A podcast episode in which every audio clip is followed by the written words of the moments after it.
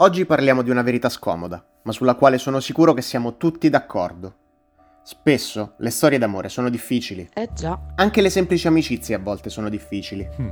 La verità è che avere a che fare con gli altri esseri umani è difficile. E meno male che siamo animali sociali, altrimenti ci saremmo già estinti da un pezzo. Ma veramente, guarda. Una possibile soluzione ai nostri problemi relazionali, però, ce la offre Spike Jones nel 2013 col suo film Hair, Lei, in cui Joaquin Phoenix ci delizia interpretando il tipo di personaggio che gli è sempre venuto meglio, ovvero il maschio bianco psicologicamente disturbato. Se voi credevate che fosse strano il suo Joker, immergetevi nel mondo di Theodore Tombly, un uomo solo, introverso e divorziato, che invece di rifarsi una vita come qualunque persona normale, finisce per innamorarsi del suo nuovo sistema operativo. Non so, a voi quante volte è capitato di accendere il vostro computer e di innamorarvi di Windows? Ma veramente io uso Mac. E io uso soltanto Linux. Confermo, io uso Windows. È uguale. Il punto è che voi siete degli esseri umani, chi più e chi meno, mentre un sistema operativo è un software.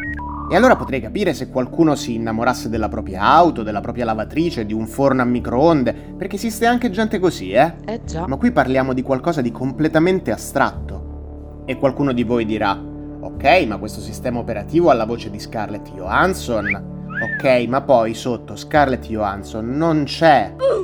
Nonostante questo, Joaquin Phoenix passa l'intero film cercando di costruirci una relazione e di portarsela a letto, perché gli uomini si sa pensano solo a una cosa, anche se non hai un corpo. Eh già. E alla fine che succede? Che Scarlett Johansson gli fa contemporaneamente centinaia di migliaia di corna perché i computer e le intelligenze artificiali, specie se donne, sono bravissime nel multitasking. E alla fine se ne scappa con un'altra intelligenza artificiale, molto più intelligente di questo stupido, stupido essere umano. E allora, morale della favola? Inutile aspettare che arrivino i Terminator. Le macchine, se vogliono, ci tengono già in pugno. Io ti amavo. Poi era meglio iscriversi a Badoo.